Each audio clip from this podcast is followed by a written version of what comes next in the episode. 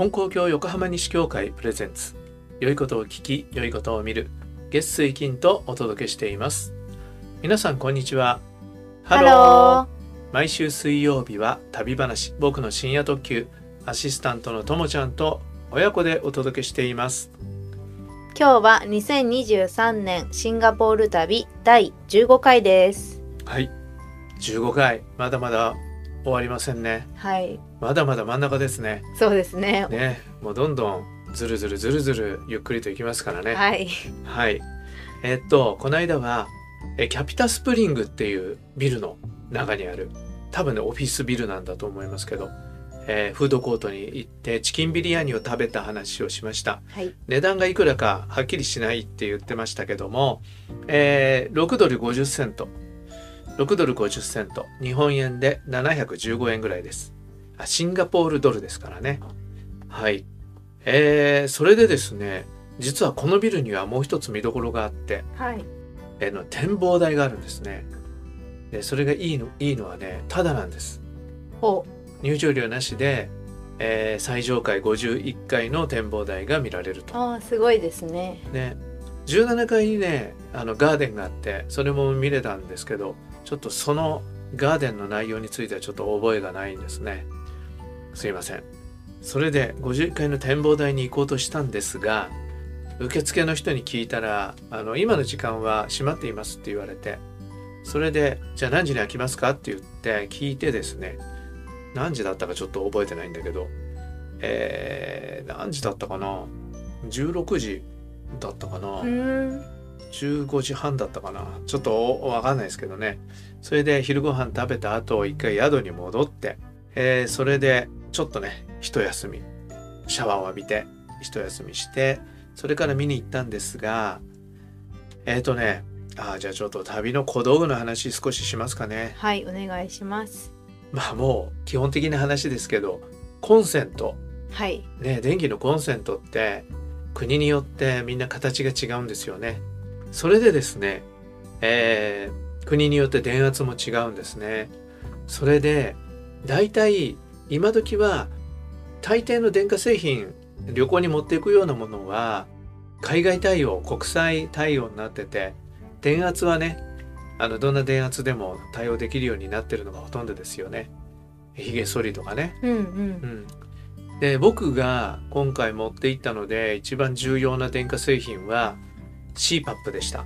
CPAP もうポッドキャストよく聞いてくださってる方はもうまたねって感じです。だとは思いますが CPAP は無呼吸症候群の治療の機械ですよね。そうそう。だからもう今回これを持ってって、えーそれぞれの宿泊先で、えー、つないでね寝てました。はいだからちょっと寝てる姿見られたらギョッとされるかもわかんないけどね。うんなんか。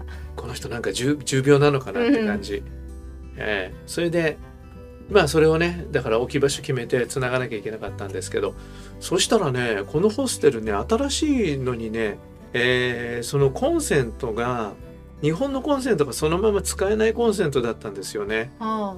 前のねカプセルホテルは大丈夫だったんです。こういろんな形のに対応できるあのコンセントがねあうん結構そういうとこ多いんだけどここは違ったんですよね。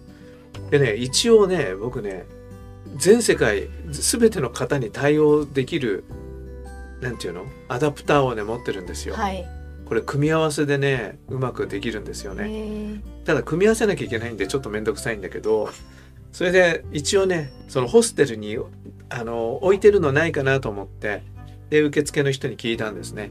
そしたら貸してくれました。あよかったですねね、だから皆さんも旅行する時やっぱり新しいところでもまだ使えないところもあるからアダプターは用意が必要かもわからないですしフロントにね尋ねてみたら貸してくれることも多いのでそれはそれぞれ気をつけてみたらいいと思います。それとですねもう一つ水筒をねあの持っていくんですけどはいやっぱりこれ水をいつもね補給しなきゃいけないじゃないですか。はいうん、それであのまあペットボトルで済ますことも多いんです。うんうんあのもう本当別に冷たくなくてもいいや、ね、で冷たい水はないやっていうような時がある多いからあのただのペットボトルで済ますことも多いんだけど今回はあの保温のできる水筒を持ってってたんです。はいでねこの宿だけはねあ他のところもね水氷な氷水置いてあったけどあの氷とね水が両方使えるようになってたんでそれを入れてね持ってったんでそれはもうやっぱりもう暑い中この後ね暑い中すっごく歩くんですけどね、うんうん。そういう時すごくあの良かったですね。でもあんまりね冷たい水飲みすぎると胃袋疲れちゃうんでねそれは要注意ですけど。はい、まあ、そんなのも持っていると便利だと思います。さてそれでこのホステルはねあの良かったのははい。共同スペースがあってでそこにねフリードリンクがあってねいろいろ飲めたんですよね、うん。まあスティックのコーヒーとかココアとかうんココア飲んだけどね紅茶とかいろんなものがあって、えーそれはねあのいいなって思いました。ちょっとカプセルホテルより多少高いはい。良かったですね。はい、そんなんでちょっと時間を、えー飲み物飲んで潰しまして、それで15時45分に宿を出発してもう一度キャピタスプリングに行って展望台を見ました。うん、あの眺めいいんですよ。うん。うん、でただで高いとこ入れてね。で多分360度回れたんじゃないかな、うん、で海の方の海のね向こうの方が見えてね。で船がいっぱい止まってるんですね。であれはねなんか港に入る順番を待ってる船らしいですね。あの専門の人に聞きましたけど。それでシンガポールはもともと何なんだろう港の使用料なのかな税金なのかなそういうのをね安くしたんだか無料にしたんだかで、あの中継港として栄えたっていう歴史があるんですけどね。今でもすごい船がたくさん出入りしているみたいですね。はい。そんなのもよく見えたしもうあのマリーナベイサンズがねなんか低く見える感じでね、うん、あの良かったですよ。ただねやっぱり暑いのでねうん。屋上なんで暑いのでそんなに長いは無用だなって思いました。でも楽しませてもらいました。それでですね次に向かったのがあの有名なマーライオンパークでした。ああもうシンガポールといえば。マーライオンパーク。ね。あまマーライオン。はい。はい。それでねあのマーライオンって世界三大がっかりっていうのかな、ああ意外と小さいってやつですよね。そうそう。なんか有名な割に行ってがっかりっていう。う、ん。そうなんだ。言うんですよね。あと二つは何ですかね。えーそれはまだじゃあ次回の宿題にしたいと思いますが、F1 グランプリがねもうすぐ後にやるっていうことで、まあバスとかがねマリーナエリアに入らないようにねはい。なってたんですね。それでもういいやと思って歩いていくことにしたんです。でテクテク歩き出したんですけど歩くとやっぱりねいいこともあるよね。バスでとか地下鉄でっていうと、うん。細かいところ見らんないじゃないですか、はでも歩くとね。でこの辺りはねなんかあのアート作品街の中にねモニュメントがあったうり、んあとなんか彫刻みたいなのがねああるんですよ結構。でそんなの見てねあの楽しく歩きました。と言っても暑いんでね、うんうん。うん、ちょっとクタクタしながらでしたけど。それでねこの時今考えてみれば戦争犠牲者の慰霊のね場所にたくさん行ったでしょ？はい。だからちょっとね気持ち的にねちょっと沈んでる感じがあったんですよね。うんですよね。ね。なりますよね。でそんなものを抱えながら、まあ、ライオンパークに向かってテクテクテクテク歩きました。それで、えーもうね F1 のコースになってる道路とかあって、うんうん。もう自動車なんかはもちろん通れないんですよ。それで通っていいのかなと思いながら係員の人に「えここマーライオンに行くんだけどどういうふうに行ったらいいの?」とか言って聞くとねすごく親切にこう言ってこう言ってあ行くんだよって言ってうんうん教えてくれて、それであのその F1 のコースなんかもちょっと通りながら、えー行ったんですよね。うん、それでマーライオンパークに到着したらですねもういろんな人あ日本語も聞こえたんだよねうん全然日本人に会うことなかったんだけど、えー日本語が聞こえてお日本人だと思って。それでいろんな人種の人たちが、えーいました。それでねマーライオンって、まあちなみに知らない人もあるかもしれませんからどんなのかって説明すると顔がライオンなんですよね。はい。それで体の下半分が魚なんですよね。マーメイドあまあマーメイドのマなの？わかんない。マーメイドライオンでマーライオンだと思ってた。ああそれは本当かどうかわかんないけど覚えるのにはいいかもしれないね。じゃあ覚える程度に。覚える程度にね。うん。あの想像上のじ人物じゃないや、えー動物なわけですけどまあ元祖ゆるキャラなのかもしれないね。うん。であのシンガポールのシンガっていうのはあのマレー語であ違う。サンスクリット語でライオンのことなんだって。へえうん、でまあ海の国だからうんうん。下が魚っていうことなんでしょうね。であれ口から噴水みたいにこう水が噴き出してて、はい。海に注いでるんですよね。うんうん。それだもんだからその水しぶきをあの口に口開けて口に入ってるみたいにして写真撮ったりとか、はい。そうやってねポーズ撮ってる人たちがねこう何人もいるんですよね。でみんな嬉しそうな顔してね。うんうん。それであとグループツアーの人たちもいて。はい。であれはどこから来てマレーシアから来てるのかわかんないけどあの髪の毛ススカーフで巻いてるねイスラム教のね女の人たちがもうなんか一団がいてでまたねみんなキャッキャキャッキャ楽しそうに写真を撮ってるんですよ。うんでなんかねそういう姿を見てたらなんかねすごく心が満たされたっていうかねはいその沈んでた心がねこう浮き上がってくる感じがして幸せな人の姿を見ると幸せになるんだなっていうことをね、うんしみじみ思いましたね。